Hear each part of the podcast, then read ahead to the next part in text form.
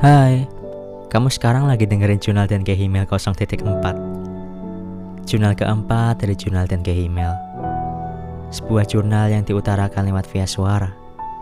Podcast tentang perjalanan, traveling, dan sebuah kisah tentang mereka yang hidup di negeri jauh.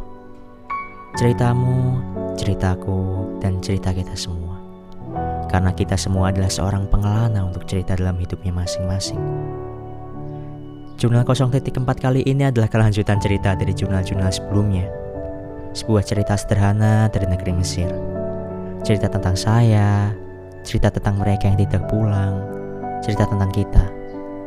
Mahasiswa Indonesia yang merayakan lebarannya dan meminta maaf sejauh 9.359 km.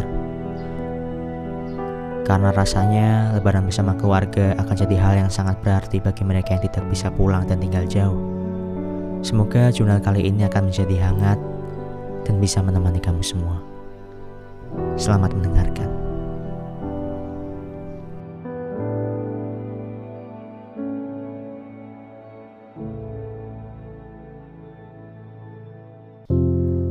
Kalau ditanya, apa sih yang dirasain ketika pertama kali lebaran harus jauh dari keluarga dan negeri sendiri? Jawabannya adalah saya merasa hilang. Saya merasa ada yang kurang. Saya nggak tahu apa. Dan setelah saya cari-cari, jawabannya adalah momen. Momen ketika kamu bisa bertemu keluarga, momen ketika kamu bisa buka puasa bareng keluarga kamu, menghabiskan waktu-waktu puasa dan lebaran bersama mereka, momen ketika kamu bisa buka bersama bareng teman-teman kamu yang ada di Indonesia. Karena rasanya beda. Bukber di negeri sendiri sama negeri orang itu beda. Dan hal ini hal yang mungkin dulu biasa-biasa aja jadi benar-benar luar biasa ketika saya jauh. Jadi berharga. Jadi hal yang gak akan pernah saya sia-siakan jika mendapatkan kesempatan itu lagi. Tahun ini 2022 adalah momen di mana saya akan menghabiskan Ramadan full satu bulan di negeri Mesir, di negeri orang. Kata orang, negeri Mesir adalah negeri para nabi, negeri Kinanah, negeri seribu menara. Kiblatul ulum yang berarti artinya adalah kiblatnya ilmu.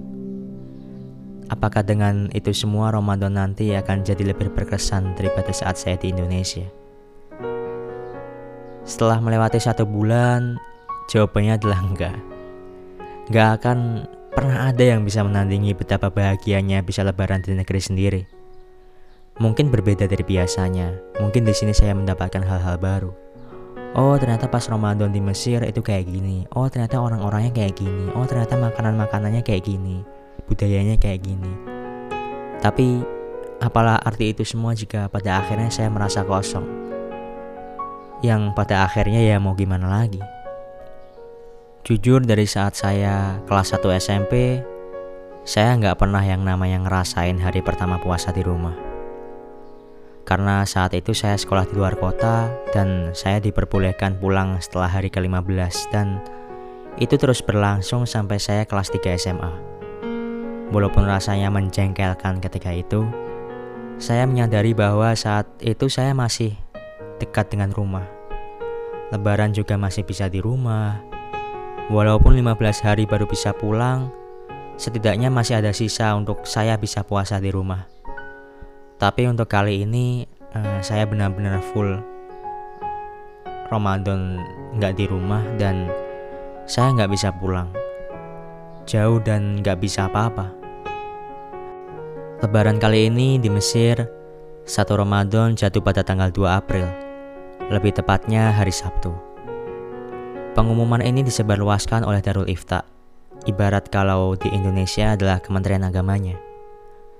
Kayaknya kalau di Indonesia Kemenak mengumumkan kalau lebaran jatuh pada tanggal 3, yang berarti Mesir lebih cepat dan duluan satu hari puasanya.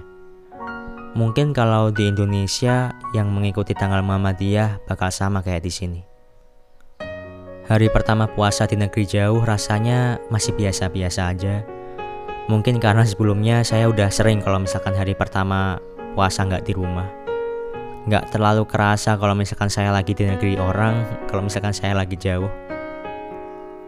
Hari pertama puasa nyobain makanan dan minuman khas Mesir buat buka puasa. Karena ya namanya baru pertama kali pasti muncul pertanyaan.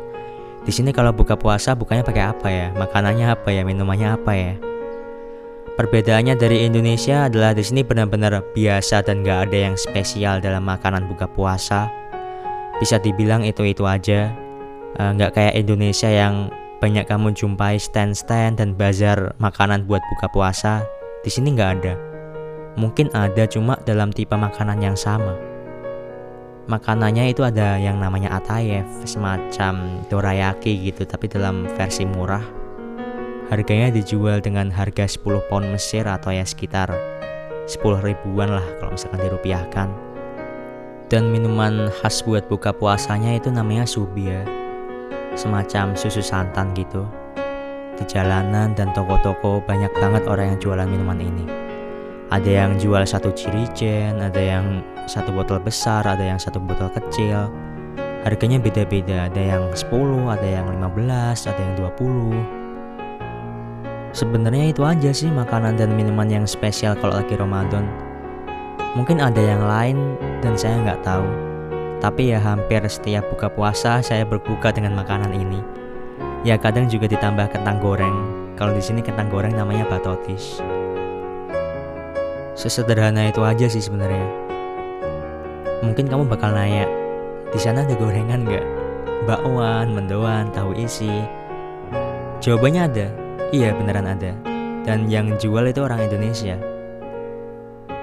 Iya di sini banyak banget orang Indonesia entah itu dari TKI atau mahasiswa dan mahasiswi. Dan yang jual gorengan biasanya adalah orang TKI. Dekat rumah kemarin ada sih, e, mereka naruh meja gitu di depan toko mereka dan menjual berbagai macam gorengan dan es dawet. Mereka jual tapi dengan harga yang bisa dibilang mahal karena bahan di sini ya yang udah mahal duluan mungkin. Di sini satu gorengan harganya 5 pound Mesir atau kalau misalkan dirupiahkan harganya sekitar 5 ribuan satu gorengannya. Ya, bisa bayangin kalau misalkan beli satu gorengan 5 ribu beli 4 aja udah 20 ribu. Uh, meskipun begitu uh, saya merasa gorengan dengan harga, 5 ribu adalah hal yang biasa aja gitu. Karena apalah arti uang jika udah kangen sama makanan negara sendiri jadi kalau kembali ditanya Apakah di Mesir makanannya bermacam-macam? Apakah ada banyak stand yang jual makanan? Apakah hari-hari puasa di sini meriah? Jawabannya adalah enggak. Tapi yang spesial di sini adalah kita itu kayak satu bulan udah disediain makanan gitu sama mereka.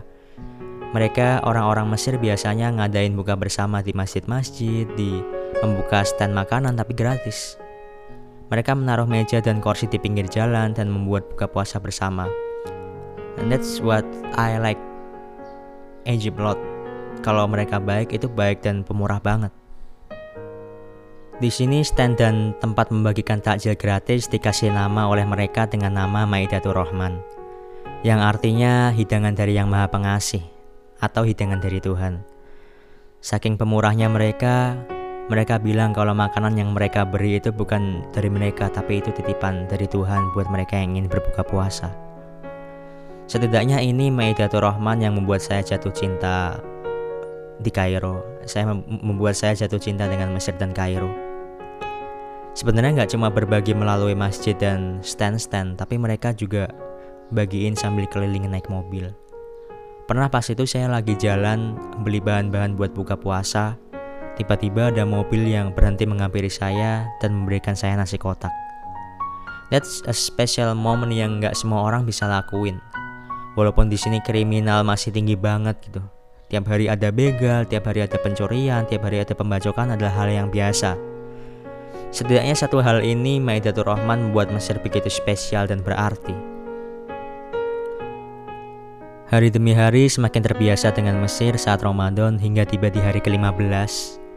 Sebuah siklus di hidup saya yang kalau dulu memang waktunya pulang, tapi untuk kali ini saya harus melanjutkan lagi sampai lebaran habis. Saya merasa ada yang berbeda, ada yang jauh, ada yang tidak dimengerti. Betapa berartinya pulang saat lebaran. My parents, my friend in Indonesia ask me bertanya kepada saya, "Are you okay? Gimana puasanya di sana? Enak kan? Pasti enak dong puasanya di luar negeri." Uh, I just say saya hanya menjawab, "I'm okay." gitu. Di sini enak walaupun sebenarnya nggak seenak di negeri sendiri, but it's okay. Nggak perlu terlalu dipikirin juga. Saya berbohong saat itu saya merasa bosan banget tapi apalah saya jujur dengan apa yang saya rasakan ke mereka jika pada akhirnya membuat khawatir dan, dan jadi sedih sendiri. Biarlah perasaan saya untuk saya sendiri, sedih saya untuk saya sendiri, tidak perlu dibagi-bagi. Mungkin hanya kebahagiaan yang akan selalu saya bagi, karena semakin dibagi, semakin utuh. 15 hari berlalu, suasana tetap sama seperti biasa di setengah bulan terakhir. Sama seperti 15 hari di awal Ramadan, kegiatannya sama dan gak ada yang beda. Mungkin bedanya saat itu saya ikut bantu membantu membuat buka bersama untuk para mahasiswa dan mahasiswi dari Indonesia 15 hari full sampai lebaran membuat saya ya setidaknya merasakan buka bersama dalam satu lapangan bersama keluarga Indonesia bersama orang-orang Indonesia membuat saya rasanya seperti buka puasa di negeri sendiri Setidaknya hanya mengobati walaupun itu hanya sebuah imajinasi sendiri karena pada nyatanya nggak ada yang benar-benar pulang. Saya masih di sini, masih jauh, sejauh 9.359 km dari Indonesia. Tibalah di hari terakhir, Darul Ifta mengumumkan kalau lebaran di Mesir jatuh pada tanggal 2 Mei. Mesir lebih dulu pengumumannya, satu hari sebelum Indonesia mengumumkan kalau lebaran juga jatuh pada tanggal 2. Ini di luar kendali dan keinginan saya sebenarnya. Karena keinginan saya semoga Mesir beda lah lebarannya sama Indonesia setidaknya lebih dulu satu hari lah gitu. Setidaknya saya nggak sama lah lebarannya sama Indonesia gitu. Karena jika sama rasanya akan selalu membandingkan. Karena lebaran di negeri sendiri nggak pernah ada duanya. Di Mesir, malam lebaran benar-benar sepi, nggak ada yang spesial, nggak ada yang dibuatnya saya tertarik, sepi, hening, gak ada yang takbiran, gak ada apa pun. Selalu teringat ketika Indonesia selalu punya hal-hal yang spesial di saat malam lebaran. Takbiran keliling, suara-suara petasan yang walaupun kadang mengganggu, setidaknya di malam itu semuanya terasa berbeda, semuanya terasa spesial. Saya saat itu di rumah bersama teman-teman saya saling ngobrol dan membandingkan tentang betapa berharganya dan betapa menyenangkannya lebaran di negeri sendiri. Ternyata Mesir kalau lebaran sepi dan nggak ada apa-apa cuy gitu katanya. Kayak kayak nggak lebaran gitu. Uh, malam lebaran saya habiskan dengan teman-teman saya untuk membuat opor. Walaupun rasanya nggak seenak buatan rumah setidaknya bisa masuk perut dan bilang kalau saya udah makan opor pas lebaran nanti tibalah waktu lebaran di sini sholat id dimulai pada pukul setengah enam Beda dengan Indonesia yang dimulai sekitar setengah tujuh atau mungkin jam tujuh pagi. Di sini lebih pagi, jadi habis sholat subuh harus sudah siap-siap, harus bergegas maksimal pukul 5 udah sampai di masjid. Saya bangun, masih dalam keadaan setengah mengantuk karena saya hanya tidur 2 jam. Saat saya terbangun, saya berharap saya lagi lebaran di negeri sendiri, saya berharap saya bangun di rumah saya sendiri, tapi ternyata enggak. Imajinasi saya terlalu berlebihan. Melihat handphone dan sosial media sudah diisi foto-foto bersama keluarga, karena perbedaan jam Indonesia dan Mesir adalah 5 jam. Jadi kalau misalkan di sini setengah 4 berarti di Indo udah jam setengah 9. Otomatis sholatnya juga udah selesai di sana. Saya matikan HP saya, memilih untuk bersiap-siap daripada menghabiskan waktu untuk melihat kebahagiaan-kebahagiaan mereka yang bisa pulang dan merayakan lebaran bersama keluarga. Bahagia rasanya melihat mereka. Ada yang hangat, tapi saya merasa semakin hilang dan kosong. Setelah persiapan segala macam, saya berangkat bersama teman saya satu rumah. Di awal bingung karena seharusnya ada satu orang yang harus tinggal di rumah buat jaga rumah. Karena balik lagi udah sering banget terjadi pencurian saat sholat id karena rumah rumah pada ditinggal kan kalau misalkan lagi sholat id. Tapi ya mau gimana lagi, lebaran hanya satu tahun sekali dan gak ada yang mau menyia-nyiakan kesempatan ini. Jadinya semua berangkat. Di rumah saya ada 10 orang, dan kita akan menaiki Grab untuk menuju masjid. Karena yang pertama ini masih pagi dan nggak mungkin ada yang namanya transportasi umum di jalanan. Kami dibagi menjadi tiga kelompok, empat orang, tiga orang, tiga orang. Jadi kami memesan tiga grab. Di sini sebenarnya namanya itu bukan grab tapi Didi atau Uber. Bedanya adalah mungkin Uber jauh lebih mahal daripada Didi. Kami pun keluar rumah, langit masih gelap, sepi nggak ada suara apa pun, hening nggak ada takbiran dan suara-suara yang lain, sunyi. Kami menuju jalan raya, Pertamanya memesan Didi tapi sebenarnya nggak ada kendaraan yang nyantol di aplikasi kami. Jadinya lama banget buat nunggu.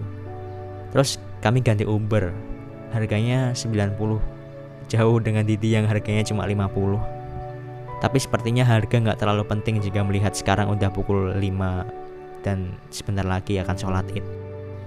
Masjid kami ditempuh dengan waktu 15 menit. Sialnya saat itu teman-teman saya udah mendapatkan driver Sedangkan saya dan dua teman saya belum dapat dapat. Jikapun dapat drivernya jauh dan berjarak sekitar 20 menit dari titik penjemputan. Bayangkan saja sekarang udah pukul 5, menunggu driver 20 menit, kemudian jarak tempuhnya ke masjid 15 menit. Ya sholat idnya kan udah dimulai kan. Jadi ya harus ya anjir bingung ketika itu benar-benar kayak ini naik apa gitu kayak gak ada harapan lagi ya udahlah sholat id di dekat rumah aja gitu. Jadi kita pengennya sholat id itu jauh gitu dari rumah. Nyari masjid yang bagus gitu. Lah tapi memang saat itu saya baru terkena sial banget gitu benar-benar nggak dapat driver dan alhamdulillahnya tiba-tiba ada rombongan dan para orang-orang Indonesia mereka baik banget mempersilahkan kami bertiga untuk ikut. Mereka menaiki elf gitu rombongan Nah, kebetulan juga sholat id di masjid yang sama. Betapa sialnya saya jika tidak mendapatkan LF ini gitu. Lebaran udah jauh dan sholat id juga telat. Saya melihat dari jendela masih sepi, jalanan masih sepi, matahari juga masih belum keluar seutuhnya. Sebuah hal yang berbeda dan saya nggak tahu kenapa lebaran kali ini tidak merasa ada yang spesial. Iya, saya bahagia cuma bahagianya kehilangan separuh, kehilangan setengah bangunan-bangunan coklat, suasana yang berbeda, orang-orangnya. It's like a weird gitu. Aneh gitu rasanya.